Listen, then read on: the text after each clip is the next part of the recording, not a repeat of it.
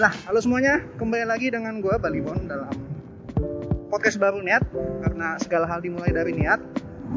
Berbeda dengan hari Senin kemarin di mana masih awal minggu dan uh, semuanya masih bersemangat untuk bekerja lebih pagi ya. Jadi jalan lebih ramai hari kemarin. Kalau hari ini uh, somehow lebih uh, lengang jalannya dengan cuaca yang lebih cerah nggak uh, panas nggak maksudnya nggak yang sepanas yang biasanya sabtu minggu gitu tapi ya cukup lah gitu.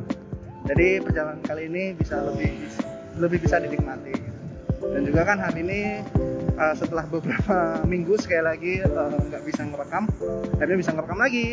Dan selama 15 menit ke depan selama perjalanan gue ke kantor uh, gue akan uh, ngajak kalian ngebahas soal ya sesuatu yang mungkin menarik untuk dibahas untuk kita semua gitu ya jadi ceritanya kemarin itu uh, dalam rangka iseng-iseng membaca uh, gue membaca yang uh, di artikel di The Guardian. Uh, apa sih berita The Guardian ya? Itu adalah uh, terjadinya kekeringan di Amerika. Beserta dengan itu juga ternyata di negara-negara lain sudah mulai terjadi yang namanya heat wave udara gelombang panas gitu ya. Itu mulai menyerang berbagai negara salah satunya Jepang Inggris, Amerika, Eropa sudah mengenai sudah mulai masuk heat wave-nya ini. Uh, dan kayaknya hampir di semua bagian lah, hampir semua bagian lah mengalami adanya pemanasan gini.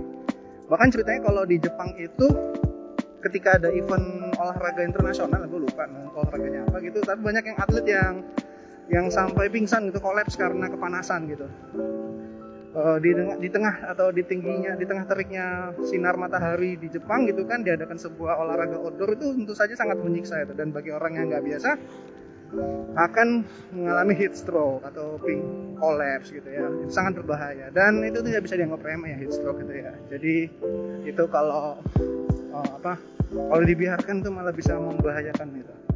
Ya sama kayak komputer lah. Komputer kalau misalnya overheat kan juga ujung-ujungnya kan dia mati kan gitu kan Nah, kita jangan sampai inilah, uh, jangan sampai seperti itu juga lah. Komputer aja kita sayang-sayang gitu kan, kita kita jaga kondisinya supaya nggak kepanasan, menggunakan water cooling, pakai kipas dan lain-lain gitu kan, supaya tidak kepanasan. Kalau kita kok uh, kok malah justru abai dengan panas gitu. Jadi ya nggak boleh gitu juga. Makanya heatwave ini ada sesuatu yang yang sangat penting dan harus kita antisipasi lah seperti itu.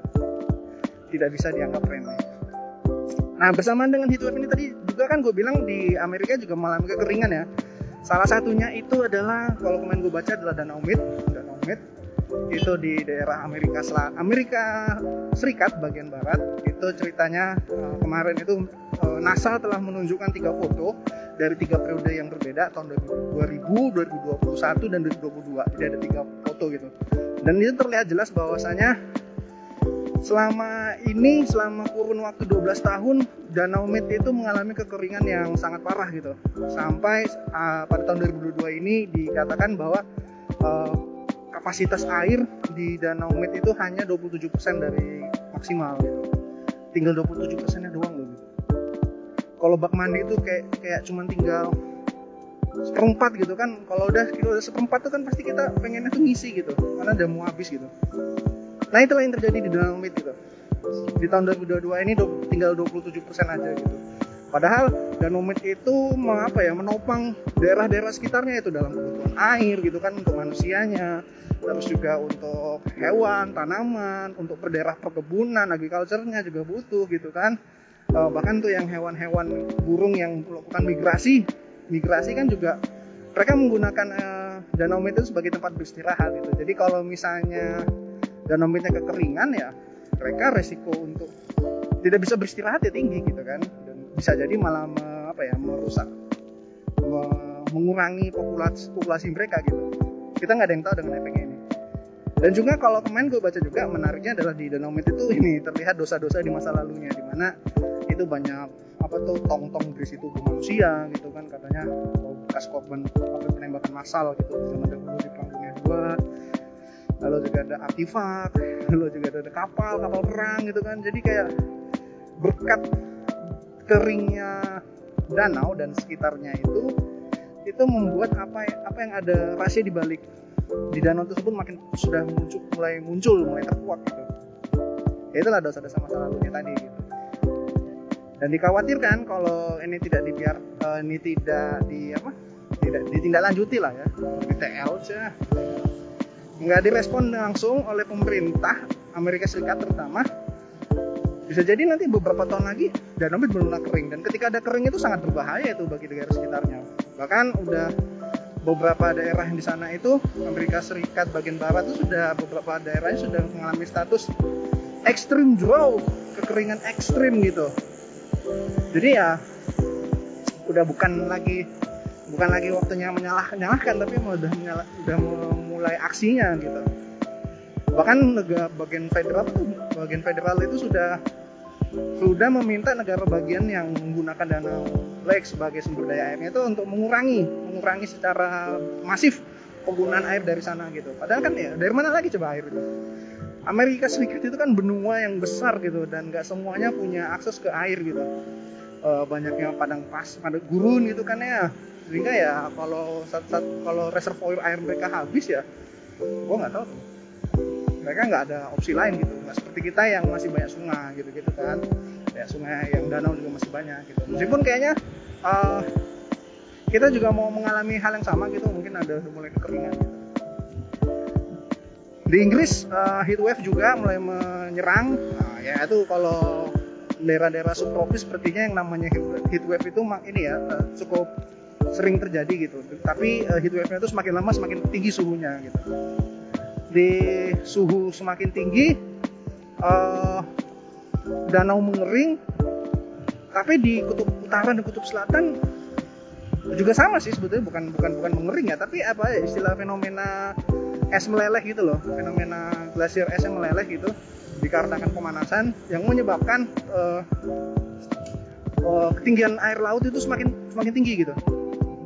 Jadi sudah banyak pantai-pantai yang airnya apa tuh yang sudah mulai meluap gitu ya airnya itu dikarenakan tuh dikarenakan uh, air es di kutub utara yang meleleh gitu. Esnya itu katanya yang terakhir itu bisa untuk mengisi danau. Jadi kalau misalnya somehow kita bisa memindahkan es tersebut ke danau mungkin solusi mungkin bisa menjadi solusi jangka pendek gitu. Nah itu yang masalah. Air di danau berkurang air di laut meningkat.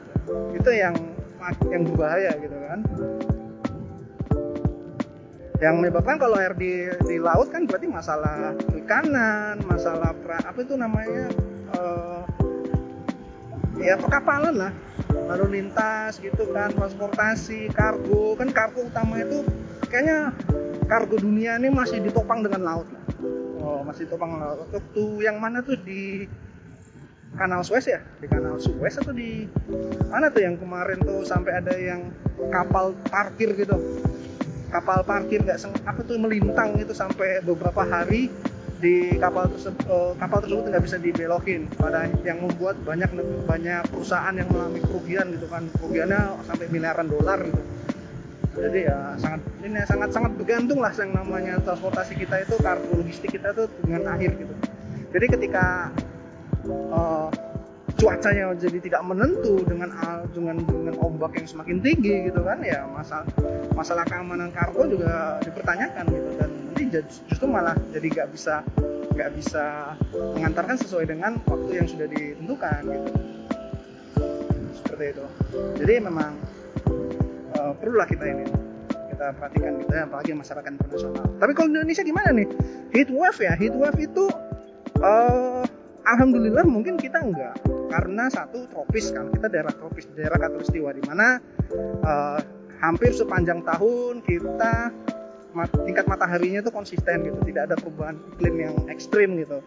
Si ekstrim ekstrimnya uh, di Indonesia ya gue rasa tidak bakal se ekstrim di luar negeri yang sampai ada tuh sampai dia membeku airnya sampai jadi salju lalu ada kekeringan saat musim panas gitu. Jadi kalau heat wave itu mungkin nggak ada. Cuman ya uh, ah, gue ngerasa sih kalau di Pontianak itu panasnya gila sih. 37 34 masa 37 38 gitu. Aduh itu yang bener-bener bikin gerah gitu. Dan panasnya itu kan nggak bukan dari terik gitu. Ya mungkin lebih terik juga lah tapi kan juga dari udara yang dari radiasi panasnya itu yang nggak bisa kita tahan gitu. Bahkan dengan pakai topi sekalipun pakai SPF sekalipun rasanya apa itu istilah sunscreen sekalipun rasanya nggak akan banyak pengaruh gitu tidak akan menolong banyak gitu. Dan kalau sudah yang namanya heatwave gitu ya mungkin ya saran kita saran kita adalah saran orang adalah ya di rumah aja gitu. Di ketika lagi suhu meningkat itu sebaiknya sih tidak melakukan aktivitas outdoor cukup di indoor saja gitu. Bagi yang punya privilege ya tapi kalau yang memang tidak bisa memang harus mengharuskan dirinya untuk uh, beraktivitas di luar ya setidaknya menggunakan proteksi lah minimal topi atau ada sunscreen tapi sama zone semakin ini ya semakin tipis ya makanya pemanasan globalnya. Rumah kaca dan lain-lain gitu.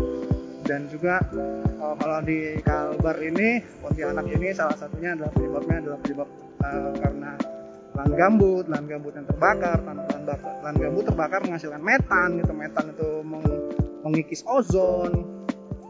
Dan pada akhirnya ya pemanasan global juga pada membuat uh, menambah lah memicu yang namanya peningkatan suhu di permukaan bumi gitu. Itu yang sesuatu yang harus kita pikirkan nih gimana nih caranya.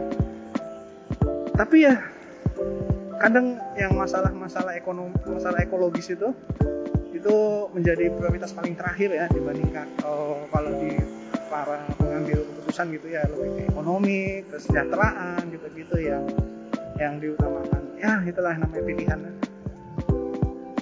uh, kita berharap sih kita tidak sampai terkena imbasnya lah. Dari apa yang uh, apa yang sudah kita putuskan tuh pada pada kali ini. Oke uh, oh,